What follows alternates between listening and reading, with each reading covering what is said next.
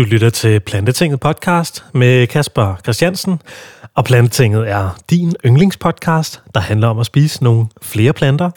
Og i dagens afsnit af Plantetinget, der laver vi endnu et afsnit, et tredje afsnit om positiv aktivisme. Og vi har tidligere lavet to afsnit af den her podcast her om positiv aktivisme, henholdsvis episode et hundrede og sytten og et hundrede og toogtyve, hvor vi taler om, hvordan vi skaber grønnere supermarkeder og grønnere kantiner. Og i det her afsnit her, der skal vi tale om, hvordan vi skaber nogle grønnere caféer og restauranter. Og til det, så taler vi med Clara Drenck, der er projektleder i Dansk Vegetarisk Forening. Vi taler med Anders Barsø, der er direktør i restaurantkæden Let's Sushi. Og så taler vi med Maria Christensen, som gerne vil lave lidt om i de danske restauranter. Så hammerende spændende podcast, vi er klar til dig.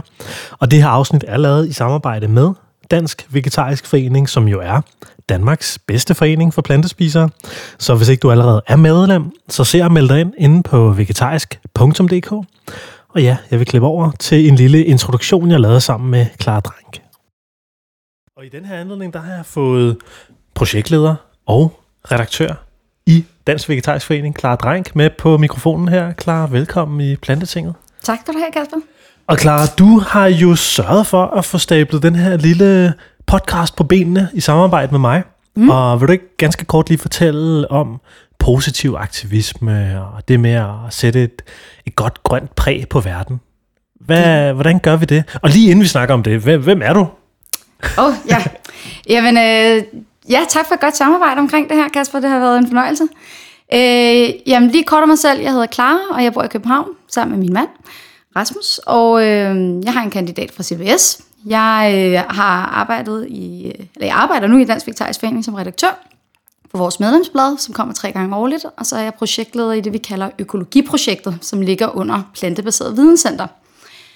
Øh, og det her projekt handler helt overordnet om at fremme plantebaserede økologiske varer ude i supermarkederne, i detailhandlen, øh, blandt grossister, i virksomheder og endelig blandt forbrugere. Øh, lige kort af min baggrund. Øh, jamen, altså, jeg har arbejdet her i et lille års tid nu. Jeg går snart på barsel sammen med min mand.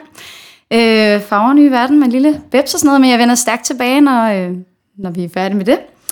Øh, jeg har tidligere arbejdet i finanssektoren i to-tre år, og øh, lært rigtig, rigtig meget af det at være i en stor organisation, men jeg kunne mærke, at jeg skulle følge mit hjerte og arbejde simpelthen med noget, øh, jeg følte, der gav mening, og det var altså det plantebaserede. Og øh, i første omgang førte det til udgivelsen af et bæredygtighedsmagasin i samarbejde med det, der hedder Sustain Daily. Og øh, da jeg så havde udgivet, eller da vi sammen havde udgivet det her blad, så gik jeg ind på D V F's kontor inde i Sorte, der på det tidspunkt lå inde i Sortedamsdosseringen og sagde, hey, jeg vil virkelig gerne arbejde for jer. Og ja, nu sidder jeg her og er redaktør for medlemsbladet og projektleder. Så øhm, det er, det er, jeg er landet på den rette hylde, så det er så dejligt. Mm.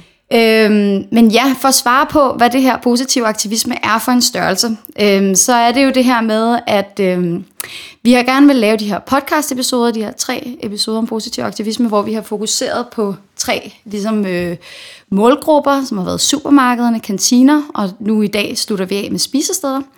Og det er simpelthen øhm, for at motivere de danskere derude, der, der har overskud og som lever plantebaseret mere eller mindre, eller bare har lyst til at spise grønnere, til simpelthen at ture og gå i dialog med de her aktører derude, og simpelthen gå ud og påvirke lokalt, øhm, og skabe nogle positive forandringer derude.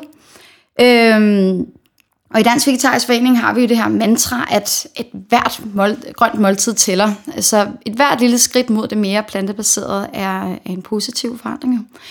Øh, og det betyder noget. Og som forening, så, behøver, så prøver vi jo at skabe nogle forandringer, måske mere strukturelt, at vi tager ud og taler med supermarkedskæderne og politikerne og alt det her. Vi går også ud og påvirker lidt lokalt, men det kan man jo især gøre som, som forbruger eller som plantebaseret ambassadør, eller hvad vi kan kalde de seje derude, der, der tør gå i dialog med de her steder. Og, øh, og der kan man altså gå ned og, og ændre nogle ting øh, i sit lokale miljø. Øh, hvad kan man sige? Helt personligt giver det jo, kan det jo give øh, hvad kan man sige, en fantastisk følelse af rent faktisk at kunne være med til at skabe nogle øh, forandringer. Øh, for dig selv, fordi hey, nu kan du vælge et eller andet plantebaseret på øh, menuen i din, på din lokale café, men det ændrer jo altså også noget for alle de andre danskere, der gerne vil leve mere grønt, øh, fordi mulighederne pludselig er der. Øhm, og øh, ja, det skal vi blandt andet høre mere om, hvordan man kan gøre det i den her podcast-episode. Øhm, og øh, ja, for spisestederne er et argument jo altså også, at, at vi oplever, at der er flere og flere øh, danskere derude, der lever mere og mere grønt. Og hvis, øh, man kan jo sige, at hvis man er en gruppe mennesker, som skal ud og spise, så navigerer man altså ofte efter dem, altså de spisesteder, hvor der er et godt plantebaseret udvalg. Så det kan man jo også som forbruger bruge som argument og sige, øh, hey, I skal have noget på menuen, fordi så kan I faktisk tiltrække øh, ikke blot veganere, vegetarer og øh, fleksitarer, men, men store grupper af ja, forbrugere, der vil komme og spise ud.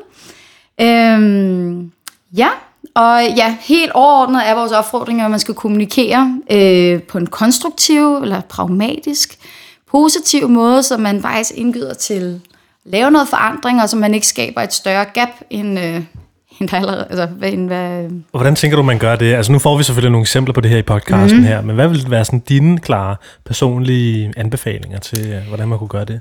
Ja, så helt konkret, så er det jo at, øh, at ture og gå i dialog og, og være, tale på en respektfuld og ordentlig måde til de mennesker, som, øh, som du vil prøve at lave en forandring overfor.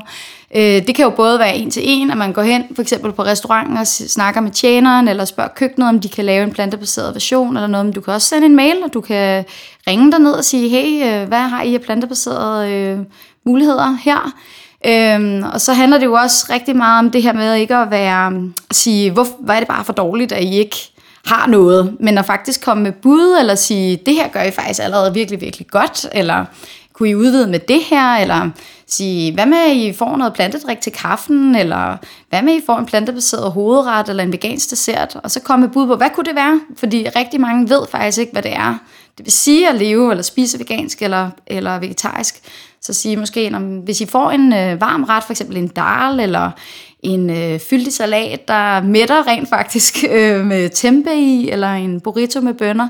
Altså så man faktisk kommer med nogle bud og, øh, og ser, øh, ja, baner lidt vejen, i stedet for bare at bygge en mur op og sige, hvor er det bare for dårligt. Mm. Så, øh, så det handler meget om ja, den her positive tilgang. Mm. Ja. Der er nogle værktøjer til rådighed inde på Dansk Vegetarisk Forenings hjemmeside, som knytter an til de her tre forskellige tidligere podcasts, vi tidligere har lavet. Tidligere mm. har lavet. Mm. Øh, vil du ikke fortælle lidt om de værktøjer? Jo, Katrine, hun, hun nævner en hel masse i, jeg tror det er første eller anden, jeg ved det ikke. Jeg tror det er første afsnit. Første afsnit ja. Hun nævner det også i andet. Ja. Jeg har lige tre, jeg gerne vil highlighte. Øh, vi har nogle vejledninger på vores hjemmeside under Hjælp til den grønne omstilling, som er sådan nogle step-by-step guides til, øh, hvordan du kan, kan gå i dialog med enten din kantine, eller supermarked, eller spisested. Øh, så har vi også lavet et, øh, et inspirationskatalog, som, øh, som faktisk er interaktivt, hvis man bruger det online, hvor man også kan se nogle videoer med nogle spændende mennesker, der, øh, der, laver, der arbejder inden for det plantebaserede. Og den ligger under viden og herunder pjæser, og det, den giver altså nogle råd til nogle lækre ingredienser og, og råvarer, som man kan bruge for at give sin plantebaserede retter noget smag og konsistens, og så det rent faktisk er lækkert at spise det. Og øh, som noget nyt har vi lige udviklet noget, der vi kalder titelgeneratoren. Dum, dum, dum, dum. Og det er, det er en, en meget overskuelig, øh, faktisk en lille one-pager, som, øh, som kan give nogle bud på, hvordan man kan give sine plantebaserede retter nogle indbydende og lækre navne. Øh, for vi vil helst gerne undgå den der vegetarlasagne eller veganer øh, sandwich eller sådan noget. Vi vil gerne have, at den ligesom siger noget. Vi har den faktisk hængende herinde i kontoret på vores køleskab. Så øh, Kasper, du kan jo lige prøve at, at sammensætte en ret her ud for de ord, vi har skrevet op her. Ja, og, og jeg kan forstå, at tilgeneratoren, den er vel lavet til caféer, restauranter, mad, spisesteder, kantiner, kantiner og så videre, ja, der skal præcis. lave nogle, øh, servere nogle nye retter. Fordi som vi også kommer ind på senere i den her podcast her, så kan det måske ikke altid være allermest fordelagtigt at kalde sin mad for vegansk salat eller et eller andet. For det siger ikke noget om, hvad der er i salaten jo. Det er jo mm. det, der også lidt er pointen. Så sådan som jeg læser det her, den her titelgenerator her, mm. så er der øh, syv, nej, otte sådan overordnede øh, tematikker, du kan bruge mm. i måden at navngive din ret på. Den starter fra tekstur, konsistens, så er der en hovedbestanddel, Så er der bindord, en oprindelse, tilberedning eller årstid, tilbehør, bindord, smag, udseende og tilbehør. Mm-hmm. Og det lyder sikkert mega komplekst, når jeg sidder og læser det op på den her måde her. Men det er super intuitivt, når man så går ind på Dansk Vegetarisk Forenings hjemmeside og kigger på det. Så man kan sige tekstur, så står der for eksempel knasende sprøde. Og så hovedbestanddelen, det er så blomkålsris. Uh, knasende sprøderne. Knasende sprøde blomkålsris. Mm-hmm. Så er der bindord med øh, ovenbagte, som så er tilberedningen, tilbehør, kartofler, bindord og øh, salte, det er smagen, peanuts. Så hvad har vi fået her? Vi har fået knasende sprøde blomkålsris med mm-hmm. ovenbagte kartofler og salte peanuts. Og det lyder jo skide lækkert. Ja. Det kunne man da godt skrive på en, hvad kalder man det, en uh, spiseseddel nede i den lokale kantine på uh, arbejdspladsen. Jeg tror, der er flere, der vil vælge den, end hvis der bare stod, øh, ja, hvad ville det være, en eller anden kartoffel, vegansk, vegansk kartoffelret. kartoffelret. ja. ja, måske. Der er også en anden, øh, ja, en anden måde at gøre det på. Mm. Så er der for eksempel sådan noget med, hvor man kan skrive slagterens egne bornholmske, krydrede linsedeller. Mm. At man ligesom knytter en eller anden form for oprindelse og en duft øh, til den her beskrivelse her. Sindssygt lækker værktøj. Jeg ved ikke, om det overhovedet giver nogen mening, når man sidder og læser det op i den her podcast her. Men når du går ind på Dansk Vegetarisk hjemmeside, så vil du kunne se den her model, skabelon, ret tydeligt. Voilà. Klar. Er det dig, der har været med til at lave den? Blandt andet. Øh, en af vores dygtige praktikanter og øh, har hjulpet mm. med at, øh, at lave det. Så, øh, så ja, det er en del af vores leverancer her i øh, D V F. Ja. Mega sejt. Ja. Er der ellers flere ting at knytte an til den her lille introduktion til dagens podcast? Jeg tror, det er det. Gå ud og skab noget forandring. Og mm. øh, så ellers bare god øh, lytning. Ja, og så håber jeg, at I vil få lidt inspiration fra de to kommende gæster her. Det er henholdsvis Anders Barsø, der er direktør i restaurantkæden Let's Sushi. Mm-hmm. Og så har vi Maria med, som har erfaring med, hvordan man præger et spisesteds udbud. Så mm-hmm. det skal du glæde dig til. Ja, og vi klipper over til den samtale, vi havde med den kære Anders Barsø. Og vi har fået Anders Barsø fra restaurantkæden Let's Sushi med her i podcast. Velkommen i podcasten, Anders. Tak for det. Og Anders, du er jo direktør for restaurantkæden Let's Sushi. Vil du ikke ganske kort lige fortælle mig og lytterne om, hvem Let's Sushi er, og hvad I laver, og også hvem du er, ganske kort? Jo, jamen øh, som du øh, så fint sagde, så er mit navn Anders Barsø, og jeg er direktør for kæden, der hedder Let's Sushi. Vi ser os selv på det, der øh, på corporate sprog hedder en, en impact øh, business. Øh, så vi er ligesom sat i verden for at forsøge på at, at, at ændre på tingene og, og gøre tingene til det bedre. Nu lever vi af selv sushi, så vi er rigtig optaget af at redde verdenshavene, fordi uden dem, så er vi rimelig dårligt stillet. Men vi kan også se, at, at der bliver nødt til at være andre alternativer, og derfor er vi gået relativt, hvad skal man sige, målfast ind i øh, det veganske køkken, øh, for at sikre os, at vi også er, er godt repræsenteret der. Og Anders, vil du ikke uh, tage mig og, og lytterne med på den rejse der? Fordi altså, den her podcast, den handler jo egentlig lidt om, som sagt, som Clara sagde, inden vi gik i gang, hvordan er kundehenvendelser, det med at tage fat i en restaurant, hvordan man ligesom ændrer deres sortiment. Men hvordan er I, har I grebet den her transformation an i jeres køkkener? Øh, jamen altså, man kan sige, i og med, at vi begynder at tale om, at vi gerne vil redde verdenshavnen, så begynder der også at være flere og flere mennesker, som begynder at sige, hvorfor serverer I så overhovedet fisk? Er det ikke sådan lidt, øh, lidt modsigende?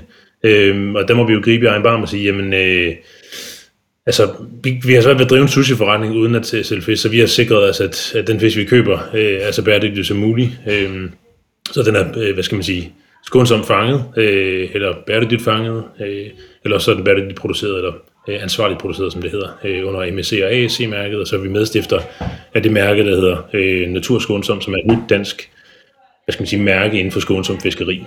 Men vi er jo også klar over, at øh, der findes også andre alternativer end fisk, og dem var det også vigtigt for os, at vi var, sådan, vi var relativt dybt i, øh, og det er sådan en, en, det er en ongoing proces, kan man sige. Øh, der har været en, en lille efterspørgsel i markedet øh, på, øh, på vegansk sushi, men det er jo ikke sådan, at vi er blevet kontaktet dagligt af mennesker, som synes, at vi skulle øge vores, hvad skal man sige, vores udbud og vores menuer.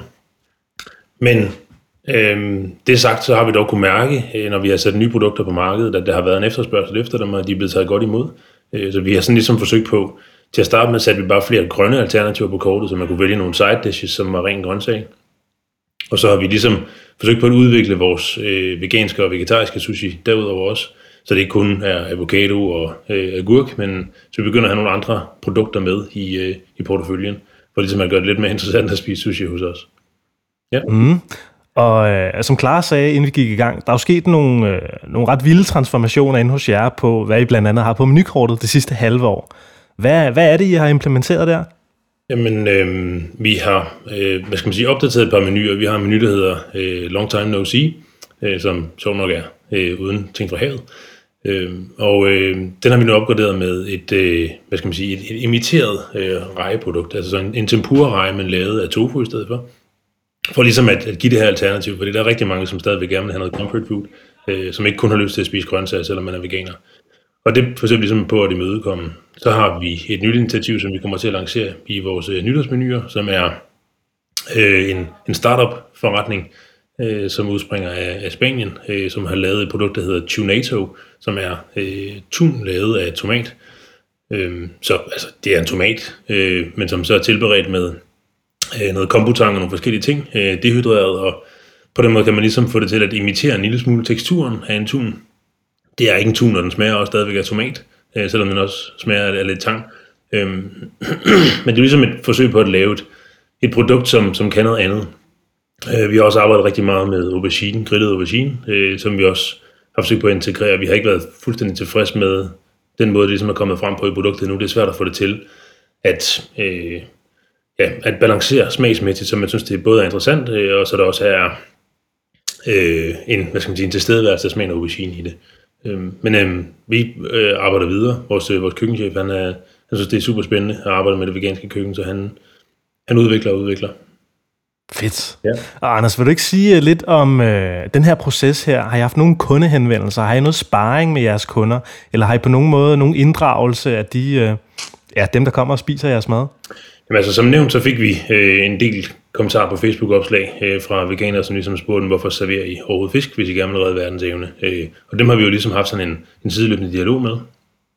Øh, og, øh, og dernæst, så kan man sige, så øh, har vi jo sådan set bare forsøgt på at nudge flere mennesker, øh, altså også vores almindelige forbrugere, til at vælge flere grønne alternativer, fordi det nogle gange er bedre for verdenssamfundet at øh, spise flere grøntsager. Øh, så...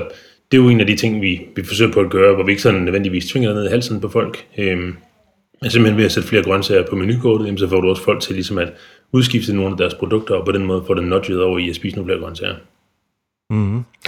Kan du prøve at sætte nogle flere ord på den her sideløbende dialog med veganerne, du talte om før? Ja, øhm, altså det er jo sådan en... Øhm, vi oplever sådan ligesom to fløje i den. Der er nogen, som er meget sure på os, øh, fordi at vi overhovedet... Øh, kan man på at sælge fisk. Øh, og så er der andre, som er noget mere konstruktive, øh, som sender os links til forskellige ting og så videre. Og prøv at se det her øh, fra Kalifornien. Kunne I ikke tænke jer at prøve at gøre noget af det? Øh, og så videre. Så på den måde er det sådan, det, det er rigtig godt at få sparring, øh, og det kan man sige, det er så ikke alle produkter, vi lige kan trække til Europa. Øh, vi der fandt et, et super lækkert produkt, som vi virkelig gerne vil have, men øh, øh, amerikanerne er ikke klar til at sende det til Europa nu, så det kan vi så ikke få. Øh, derfor så vi, har vi fundet det her spanske alternativ, som hedder Tunato. Men det var et lignende produkt, som var udviklet i U S A. Og altså, så kan man sige, så øh, ja, øh, er vi jo sådan, hvad skal man sige, i løbende udvikling. Vi bruger for eksempel vores nytårsmenuer øh, til øh, at, øh, at udvikle på. Vi har en vegansk nytårsmenu, øh, som faktisk sætter ret fint. Den står for ti procent af vores omsætning på, på nytårsaften. Øh, så altså, det synes vi selv er, er en del. Det må selvfølgelig gerne fylde noget mere, men øh, set i forhold til, øh, hvad skal man sige, hvordan det, det, det veganske salg, det ellers ligger på markedet, så synes vi ti procent er ret flot. Mm. Øh, kan du sige noget mere om de her sådan, konstruktive henvendelser, I har fået? Er der, er der nogen af dem, du sådan kan, kan pege ud og sige, det der, det var sgu godt, eller det der, det var noget, vi kunne bruge til noget? Jamen altså, vi havde selv øje på den her øh, løbende udvikling, der sker med at, hvad skal man sige, arbejde med tomat, øh, for at få den til ligesom at, at, at imitere tun. Øh, men øh, vi har haft svært ved at finde noget, som var godt nok, vi har arbejdet med en japaner, som har lavet noget. Øh, men det var ligesom om, at teksturen var for blød, så når man tykkede i det, så var det ligesom, altså, så kollapsede det og blev sådan lidt vandet i det. Øh, og det var ikke den, øh, hvad skal man sige, det var ikke den tekstur og den mundfølelse, vi havde lyst til at, at servere, fordi det var for langt fra det, som vi, vi gerne ville ramme. Og de er også gået konkurs i mellemtiden. Øh, men der var der så nogen, der pegede på den her amerikanske øh, virksomhed, og så begyndte vi ligesom at finde ud af, hvordan har de, øh, altså hvordan er det, de går til, til opgaven, øh, og prøvede at spare med, øh, med den her øh, spanske virksomheder omkring, øh, om de kunne modificere nogen. Den var, deres produkt var til at starte med sådan meget, øh, hvad skal man sige, Mediterranean. Altså der var, der var lidt rosmarin og lidt timian og lidt forskellige på og lidt hvidløg. Det synes vi ikke rigtig harmonerede med det japanske køkken i den, hvad skal man sige, den udgave vi øh, arbejder med det. Øh, det var nok sådan lidt mere en, en sydeuropæisk fortolkning af det. Øh, så der øh, har vi så arbejdet med dem i forhold til at få dem til at tilsætte øh, kombutang og forskellige andre tangsorter, så man får lidt mere havsmag på, på produktet. Mm. Hvis, øh, hvis der nu sidder nogen derude, og du med, måske har, har lavet en henvendelse til jer, eller måske fremadrettet tænker, at, at de måske elsker lidt sushi-kæden, og kommer og spiser hos jer tit, og måske gerne vil, vil gøre et eller andet for jer, eller give jer nogle råd, eller komme med noget konstruktiv kritik. Hvordan, hvordan gør man som kunde bedst det egentlig? Jamen, folk plejer bare at skrive til os på Facebook. Øh, hvis man sådan er lidt mere, hvad skal man sige, hvis det er et eller andet, som man gerne vil i en dybere dialog med os omkring, så kan man sende os en mail på det, der hedder info snabel-a Let's Sushi, øh, som vi også, hvad skal man sige, har som, som en åben ting alle mulige forskellige steder. Øh, så når man kontakter os, så vil det være den vej, man går ind, og så vil den formentlig ryge over på mit bord, eller over på køkkenchefens bord, øh, hvor vi så vil, øh, vil tale om det. Øh, når man skriver på Facebook, så er det vores marketing, der i udgangspunktet tager sig af det. Øh, men de, der, der lander den også på mit bord, kan man sige. Øh, så. Mm. Men altså, og det synes vi, altså folk generelt set er ret dygtige til, at, at række ud og, og lade os vide. Det er fedt. Og hvad med jeres sådan, øh, køkkener, selve og køkkenpersonale? Hvordan er de med til at, ligesom at tage imod den her, de her nye typer af produkter? Jamen generelt set, så synes jeg, det er super spændende. Der er altid øh, nogen, øh, som er med mindre positiv, som synes, at øh, vi er en sushi-forretning, vi skal, vi skal leve af selv fisk. Men generelt set, når de så har prøvet produktet, og de ligesom har prøvet det i, i en sammenhæng af, af ris og tang og en masse andre forskellige ting, så, øh, så, så har vi ikke mødt nogen nu, som ikke har været overbevist om, at det rent faktisk giver meget god mening. Fedt. Og hvad for nogle fremtidsudsigter har I, og har I planlagt flere plantebaserede ting i jeres køkken, eller hvad er det for nogle overvejelser, I går som kæde og, og har omkring hele det segment? Nu siger du selv, det er et, det er et lidt lille segment, men, øh, men det er jo noget, der ligesom er lidt på vej frem, kan man sige. Ja. Øh, jamen altså, det er, øh, vi holder løbende øje med, hvad der sker på markedet, og det kan også være, at vi begynder at, øh, at kigge på, om vi skal udvikle ting selv, hvis vi synes, det går for langsomt. Så altså, øh, det er sådan en, det er jo en, det er jo en proces, hvor man må se på, hvad der kommer på markedet, og om, om de produkter, som vi gerne vil have, de ligesom finde, for ellers så må vi begynde at påvirke nogle af de producenter, vi i forvejen er i tale med, og høre, om de kan begynde at lave noget, som, som ligner noget af det, vi gerne vil have. Men altså, vi er jo også en del af festivalscenen, og øh, senest var det jo North Star, der gik ud og sagde, at de, øh, de ville være plantebaseret. Øh, så det er klart, at hvis vi skal have et, et stærkt menukort der, så bliver vi også nødt til at sikre, at vi, altså, at vi rammer forholdsvis bredt. Fordi øh, det duer ikke, at vi kun har øh, en, en eller to menuer på sådan en, en festivalscene, og der skal være lidt mere at vælge imellem, for at du kan ramme folk. Men hvad tænker du som, som madudbyder, eller hvad man kalder det, madforretning, af en, en stor festival, som Northside går ud og ændrer deres øh, sortiment fuldstændig, og begynder at stille sådan rimelig hårde krav til deres øh, ja, madudbud? Altså, det er jo sådan en, det er jo en, en bevægelse, der har været længe. Øh, altså, øh, der findes en, svær, en, en svensk festival, som, som gjorde det for, øh, for flere år siden, øh, hvor de ligesom gik over og var, var rent plantebaseret. Øh, og Øhm, altså Roskilde Festival har talt om, at de gerne ville gøre det. øh, Nu var Northside den frække dreng i klassen, og var dem, der gik ud og sagde det først.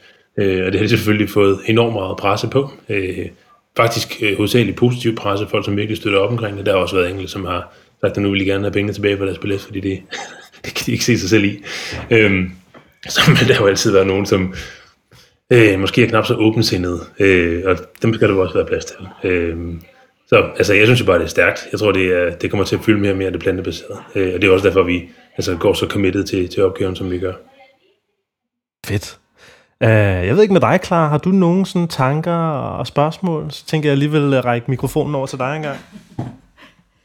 Tak. Jeg tænker på, om I skæver lidt hen til, til nogle af de andre restauranter i Danmark, som jeg tænker på Karma Sushi for eksempel, som også er et af de steder, jeg går hen og spiser sushi. Fordi de også er meget innovative på ingredienser og, og sådan noget. Om I, om I kigger, ja, eller stik sushi? Vi kigger faktisk mest, øh, hvad skal man sige, uden for øh, det danske marked. Øh, der er bare amerikanske, som vi, øh, som vi, som vi følger ret tæt. Øh, fordi at det duer ikke, at vi, hvad skal man sige, sidder og laver det samme, som de andre gør i vores lille andedam. Vi bliver nødt til det, som at få inspiration andre steder fra. Så jeg har faktisk ikke været opmærksom på, hvad Karma har gjort, men det kan du godt være, at I skulle skæve over til dem. Og lige for et Selvom der var noget inspiration, man skulle være opmærksom på der. Øh, men generelt set så er det amerikanske kæder og øh, også japanske kæder, vi, eller forretninger og restauranter, øh, som vi kigger på. Har du ellers andet? Øhm... Nej, men det er jo, jeg synes, du kom godt rundt omkring det, Kasper, det med kundehenvendelser. Det handler jo meget om det i de, i de her podcast-episoder. Øh, jeg synes, du kom godt rundt om. Godt arbejde. Tak. Og jeg ved ikke med dig, Anders, om du øh, lige øh, har behov for sådan at, det ved jeg ikke, øh, fortælle lidt øh, før, er der noget, du brænder inde med, eller et eller andet, du tænker, du gerne vil fortælle om lidt sushi-kæden, og nu øh, at du kan nå ud til nogle af de veganske kunder, du har derude? Altså, vi vil jo selvfølgelig bare opfordre folk til at prøve os, hvis ikke de har, hvis ikke de har gjort det. Øh, så håber jeg, at de, øh, at de får en god oplevelse, hvis ikke de gør det, så vil jeg meget gerne høre om det. Øh, så skal man bare smide os en mail, eller skrive til os på Facebook. Øh, så vil vi jo vil rigtig gerne vide, hvad folk synes om vores produkter øh, generelt set. Øh, men, men de t- tilbagemeldelser, vi har fået indtil videre, har været, har været hovedsageligt positive, eller har faktisk kun været positive. Der har ikke rigtig været nogen, der... Så har det været øh, ikke-veganere, som har spist vores produkt, som er blevet skuffet over, at de erfarede for sent, at de havde købt et vegansk produkt. Øh, for det er vi ikke sådan. Altså, vi skilter ikke decideret med, at Long Time No Sea-menuen for eksempel er, øh, er vegansk. Så der har været nogen, der har købt den i en, en antagelse af, at de skulle have fisk, og så har de ikke fået det. Øh, og så er der kommet nogle kommentarer omkring det, men altså, så må det jo altid være, tænker jeg. Nå, jamen er der en grund til, at I ikke skilter så kraftigt med det? Øh, altså, det står i teksten, hvis man, hvis man gider læse den. Øh, men det er jo ikke sådan, at vi har sat et stort øh, vegansk poster hen over den. Så, øh, altså, fordi det synes vi ikke er vejen frem. Øh, vi tror på, at, øh, ja, altså, at man skal kunne vælge øh, lige det, man har lyst til at spise. Øh, og så håber vi, at de fleste mennesker, de forholder sig en lille smule til det, inden de bestiller. Øh, og gør de ikke det, så må vi jo så tage det bagefter. Mm. Så det er måske også lidt om det der nudging, du snakkede om før? Præcis, præcis, ja. Mm. Jeg har en lille kommentar. Ja, til, du, du har en kommentar. Nej, men bare på jeres menukort, så, så gør I lige præcis det, som vi øh, anbefaler, at spisesteder gør netop, at man bruger de her små piktogrammer, ja. øh, for at indikere, om noget er vegetarisk eller vegansk, mm. i stedet for at skrive vegansk sushi-menu, øh, som jo øh, kan være virkelig ekskluderende for nogen, ja. øh, som netop ikke har lyst til måske at prøve det, men gerne vil have en, øh, en menu, der er med fisk. Ja. Så øh, ros for det også. Jeg sige. Tak. Selvom det jo er synd for de kunder, som jo kom til at bestille en forkert menu og blive skuffet, men øhm, ja. Altså, godt arbejde. De sagde jo rent faktisk, at det smagte godt, de var bare skuffet, og de ikke havde fået fisk. Så det var ikke engang, fordi det sådan ligesom var, altså så sure var de heller ikke. Men det, altså, det, det er super godt input, og vi har, vi har et par enkelte detailprodukter, som vi sælger i Irma, og der har vi lavet en fejl, fordi at altså, Irma var med bestemt på, og det er de meget klogt generelt set, på hvad vi skulle kalde tingene, øhm, og der var vi omkring forskellige navne til, til en vegansk pokeball, øhm, men den endte desværre med at hedde vegansk teriyaki, øhm, og det skulle den ikke gøre, øh, så den skal vi have skiftet øh, emballage på, eller skiftet banderole på, øh, så den kommer til at hedde noget andet, fordi at, øh, altså den sælger fint, men vi kan mærke, at det er lidt en detractor, øh, altså fordi dem som øh, går efter øh, et, et kødprodukt, øh, de så ligesom føler sig afskrækket af, at der står vegansk på den, øh, så øh, det, ja. Ja, jeg giver dig helt ret. Det skal man være meget opmærksom på. Øh, helt enig. Mm. Anders, hvor mange restauranter er det, I har rundt omkring i landet? Vi har tyve restauranter øh, i dag, øh, og så har vi sådan en detailvirksomhed, som sagt, derudover, øh, hvor vi sælger øh, ikke ret meget i vores Let's Sushi brand, øh, men øh, vi har nogle, øh, altså nogle nøglesamarbejdspartnere øh, i Irma blandt andet, øh, hvor vi sælger det. Øh, og så har vi øh, ja, en masse andre øh, subbrands, Øh, som vi har i de forskellige supermarkedskæder. Det er sådan set mest for at hjælpe os selv til at øh, købe så bæredygtigt ind som muligt. Vi øger vores indkøbsvolumen radikalt øh, ved at være i, til stede i supermarkederne. Og det gør, at vi kan holde vores priser øh, sådan nogenlunde fornuftigt, øh, til trods for, at vi køber bæredygtigt ind. Øh, det er jo lidt, lidt, det er lidt benspænd at give sig selv, øh, når resten af branchen ikke rigtig følger med, øh, at man ligesom har nogle højere indkøbspriser, og så har vi overenskomster og en masse andet derudover, som heller ikke gør det billigere for os at drive vores forretning. Men øh, vi forsøger at være en ansvarlig virksomhed, og, øh, og det koster nogle gange lidt mere. Klart. Øh, der er noget, jeg kommer til at tænke på her, som jeg faktisk godt kunne tænke mig at høre dig om ganske kort, Anders. Øh, hele coronasituationen og nedlukningen af alle restauranterne, og nu den her genåbning og sådan. Hvordan har det påvirket hele jeres forretning? Øh, det er sådan et, det er et todelt svar, øh, fordi en del af vores forretninger, vores små forretninger, øh, har faktisk haft det super godt. Øh, folk har ligesom ikke kunnet gå ud og spise, så de har købt masser af takeaway i stedet for. Så de forretninger, som er rent takeaway-baseret, som er cirka godt halvdelen af dem, vi har, Øh, de har haft kronedage, øh, og det har de andre forretninger også. Øh, men de har manglet at kunne sælge øh, til folk, der spiser hos os. Der er en højere, hvad skal man sige, ticket value, som det hedder i, i fagsprog, øh, når, man, når man sidder og spiser og køber øh, en flaske vin til og en masse andre ting. Øh, så det har... Hvad skal man sige, de, har, de er kommet ud, øh, med, med, også med skinnet på næsen, så, så alt er fint. Øh, og så har vores detail været sådan, altså nogle kæder har været meget øh, mærket, vi også i syv eleven, de har stort set været lukket nærmest, de har skåret meget stærkt ned i deres sortiment, øh, og der var vi nogle af dem, der røg ud, øh, hvilket var helt fornuftigt, fordi altså, sushi er ikke deres primære vare i syv eleven, det er, det er salater og bowls og sådan nogle forskellige ting i stedet for. Øh, Så altså, øh, overordnet set, så er vi kommet fint igennem det. Øh, der er andre i, i vores branche, som øh, har haft det enormt svært, som har været fuldstændig nedlukket osv. Vi har haft et, et, hvad skal man sige, et forretningskoncept, som vi hurtigt kunne omstille til at være rent takeaway-baseret, og det har hjulpet os meget. Fedt. Ja. Jeg tror heller ikke, at vi har så meget mere at tilføje. Jeg tror heller ikke, vi vil tage så meget mere af din tid, Anders. Det er så fint. Men øh, du skal have tusind, tusind tak for, at du lige vil sætte en, øh, lige knap en halv time af til os og fortælle lidt om jeres øh, grønnere, fortsat grønnere forretningskoncept. Tak. Jamen, det var min største fornøjelse.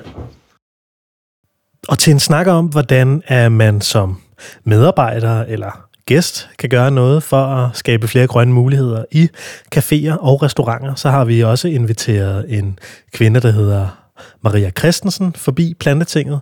Og hun fortæller om, hvordan hun prægede sin arbejdsplads, en restaurant, til at få flere grønne muligheder på menuen, og så diskuterer vi også lidt, hvad man ellers kan gøre for at få flere grønne muligheder, og det lød sådan her.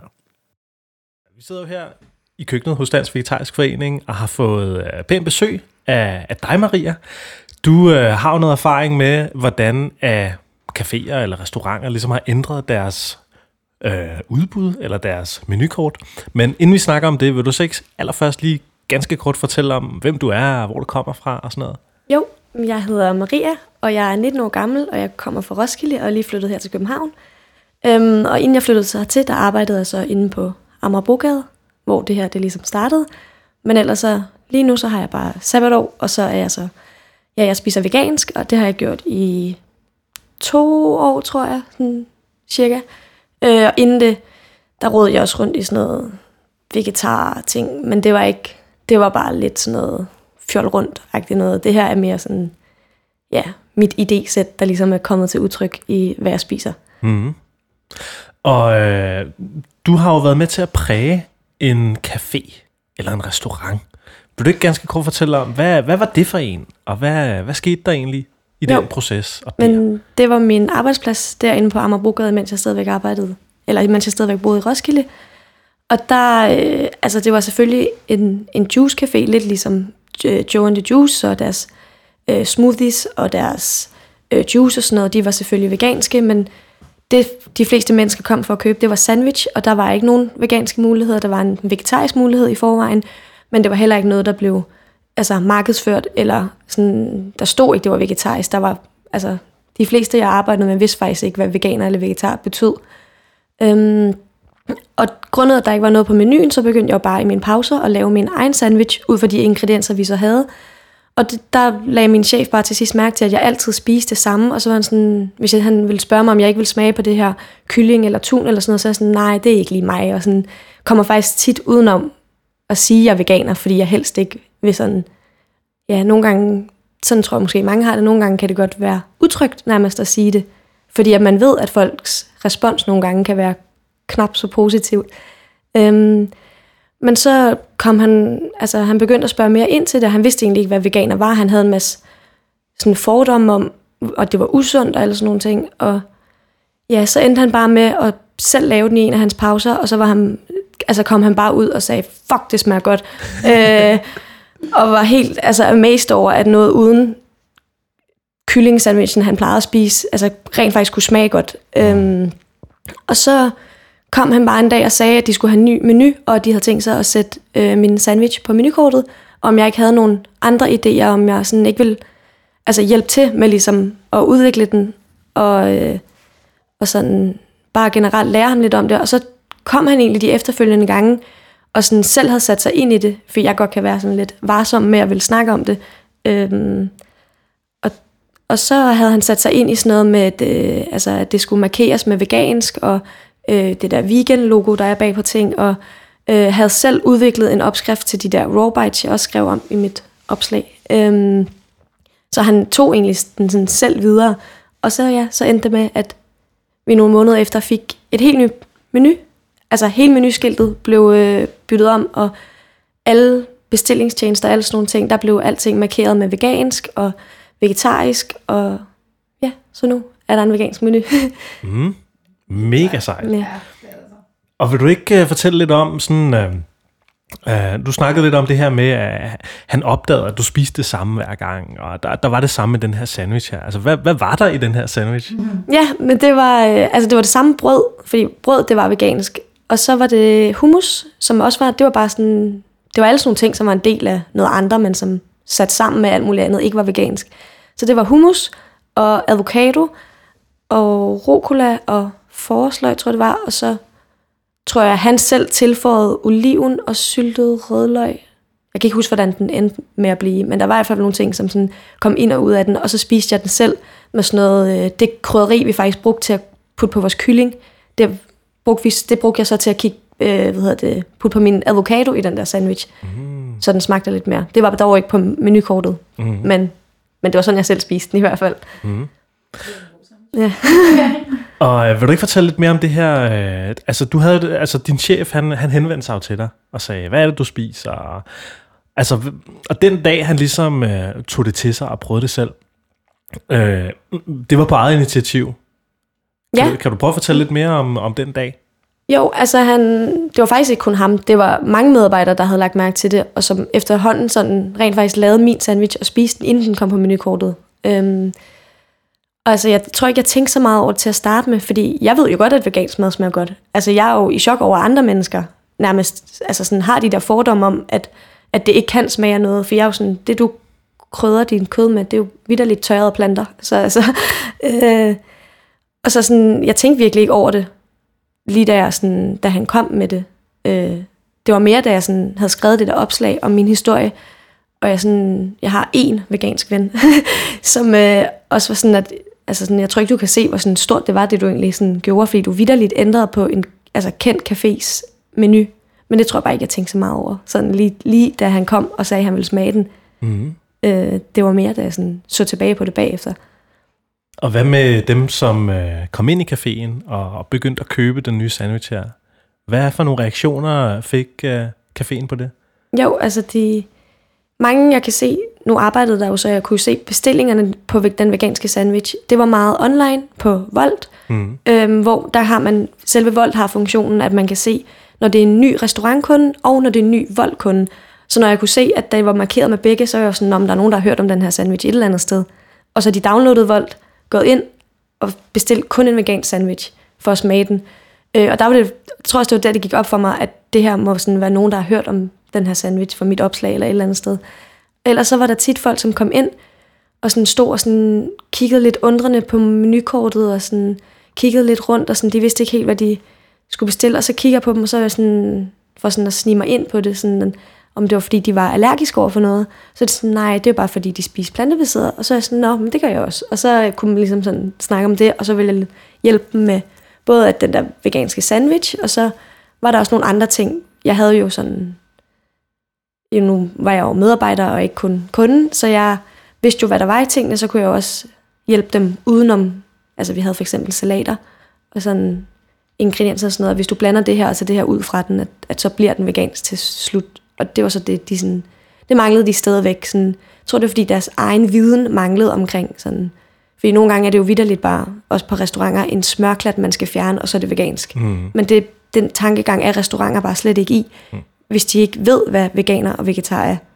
Og så bliver det jo aldrig markeret, og så mister de jo så selv ud på den del af kunder. Mm. Hvordan tror du, at man nemmest, som hvis man er kunde, eller hvis man måske arbejder i en café, som, som, som du gjorde og måske stadig gør. Øh, hvad, hvad, hvad kan man gøre for sådan at få flere plantebaserede alternativer på menuen? Altså i forhold til restauranter, der tror jeg bestemt bare, man skal sige det. For jeg kan huske, at min chef, vi havde også chiagrød, som blev lavet på, øh, det blev lavet på hvad hedder det, normal komælk, og med så en lille smule vanilje, øh, et eller andet, og så, så, så spurgte jeg ham, om, øh, om den var vegansk eller sådan noget, for jeg vidste ikke, hvad det var, han puttede i den, og så sagde han, at nej, det var den ikke, men hvis folk begyndte at spørge efter, at det blev lavet på malmælk, øh, så ville han bare bytte det ud. Og så, altså, så tænker jeg jo, at, at han, han i hvert fald har været meget åben for, at, at kunderne bare skulle sige det. Mm. Øhm, I forhold til privatpersoner, tænker jeg, at det er lidt mere besværligt, fordi at der gælder jo egentlig lidt det samme princip som med restauranter, at det er det der med, jeg tror, i hvert fald for mig selv, at lige da jeg blev veganer, der havde jeg sådan en eller anden vrede inde i mig selv, som sådan lidt gik ud over andre mennesker, fordi jeg bare, altså af mine egne menneskelige følelser, var jeg jo bare sur på omverdenen, da det gik op for mig. Wow. Altså sådan, jeg kiggede på andre, og min kære, min familie, min, altså alle folk, der stod mig nær, sådan der, at ved du ikke, hvad det er, du spiser? Og sådan, for jeg var jo lige, det var jo lige gået op for mig, øh, hvor dårligt, ja, dyrene egentlig havde det i Danmark. Øhm, og jeg tror ikke, jeg kunne håndtere den vrede til rent faktisk at lave noget, der hed altså, positiv aktivisme. Det var ikke en del af mit ordforråd.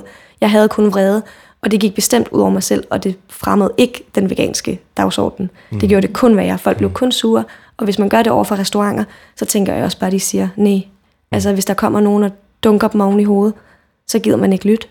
Og det tænker jeg gælder for restauranter og privatpersoner.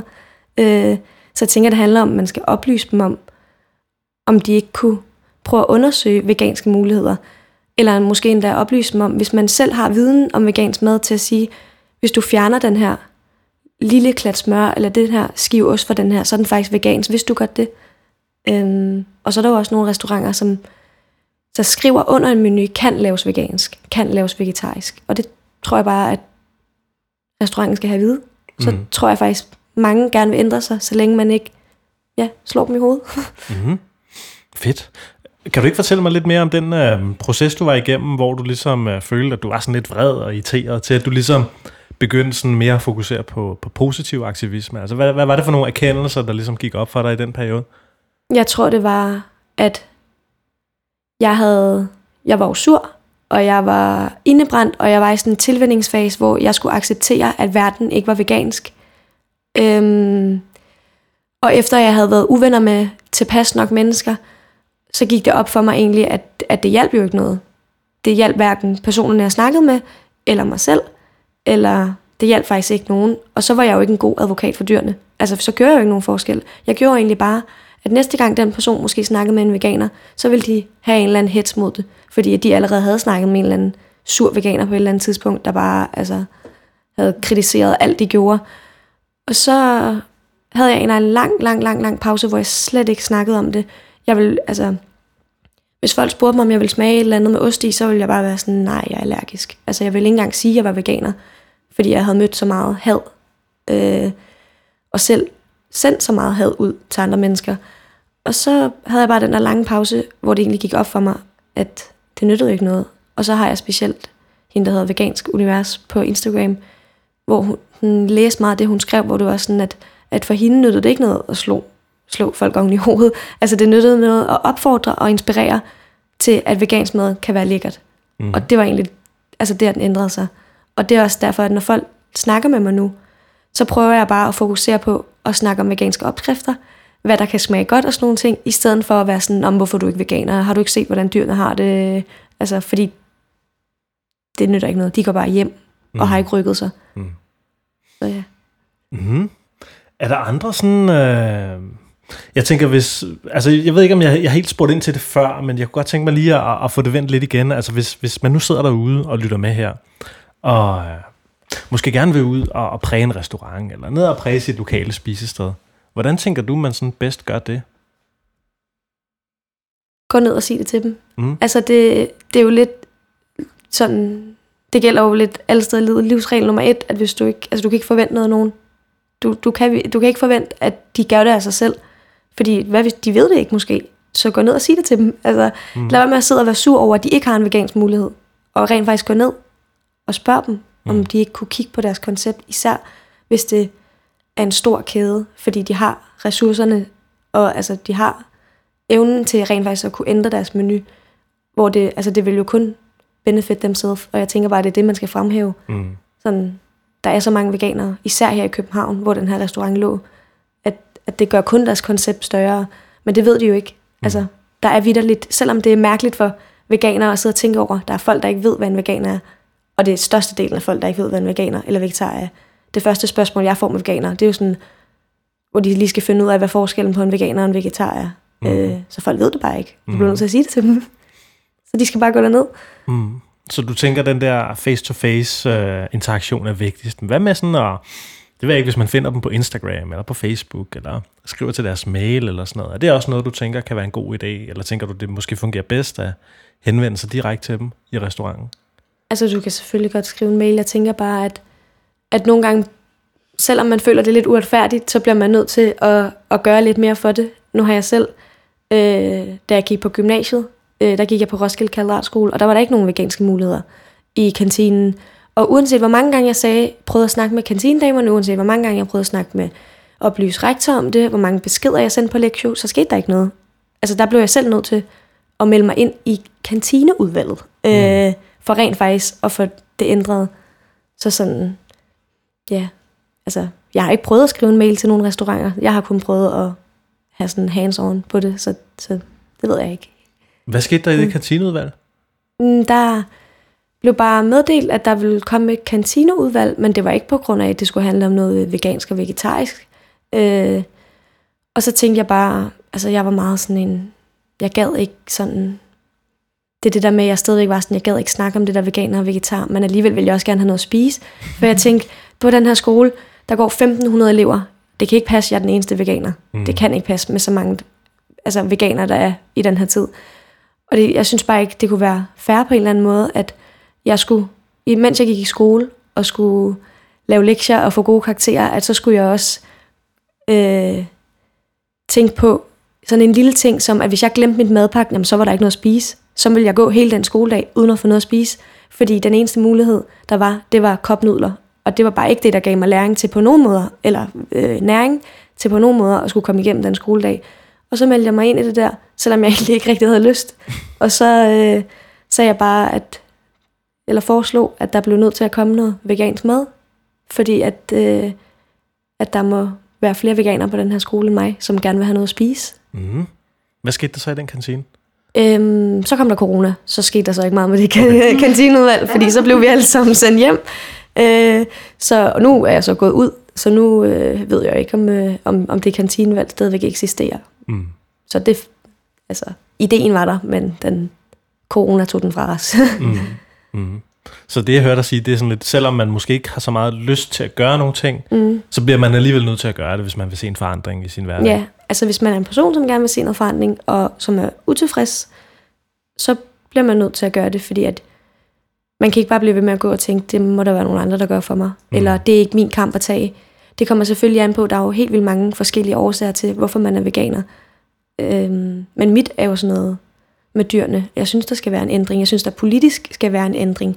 Altså, jeg er også, nu er jeg også medlem af Veganerpartiet. Jeg er dog ikke øh, altså, aktiv, men jeg har overvejet at gøre det mange gange. Men det er igen i frygten for, altså, hvis man nogensinde har læst kommentarsporet på noget, der handler om vegansk mad, eller nogen, der kræver vegansk mad på sygehus eller i børnehaver, så ved man jo godt, det ikke er positivt. Det er jo, altså, det er jo vitterligt voksne mennesker, der sidder og hakker en fuldstændig til jorden, og så er jeg bare sådan...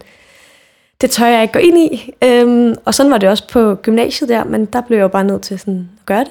Mm. Fordi jeg vil gerne have noget at spise. Mm. Og det er jo lidt det, der sådan... Jeg synes jo, det er lidt sådan forkasteligt på en eller anden måde med sygehus og sådan nogle ting. Det er jo vitterligt. Det handler om mad. Altså, vi skal jo alle sammen have mad.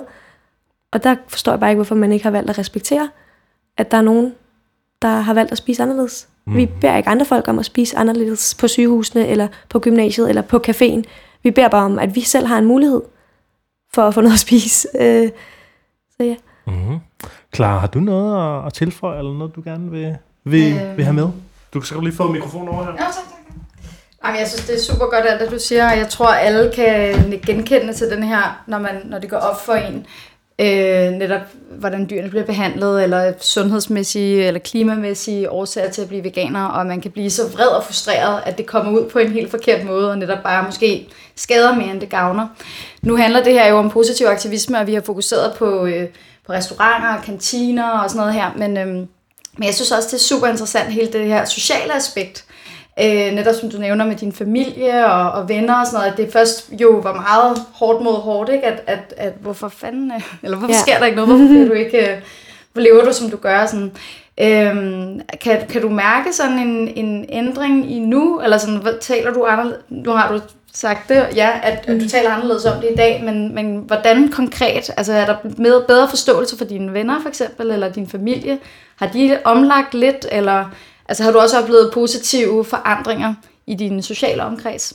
Ja, altså, jeg tror, første step er at, at lige indse, at uanset hvad, så selvom de kan stå og ytre deres holdning om kød og veganer og bla bla, ad, hvor det dårligt, vegansk mad og sådan noget der, så har vi ikke samme mulighed. Hvis vi gerne vil være advokat for dyrene eller klimaet, eller hvad end vi gerne vil, så kan vi ikke stå og diskutere på samme vilkår, eller forklare på samme vilkår. Vi kan ikke stå og sige, vi kan ikke bare sige, nå, jeg synes det er dyremishandling, eller nå, øh, du smelter planeten. Altså, fordi at, øh.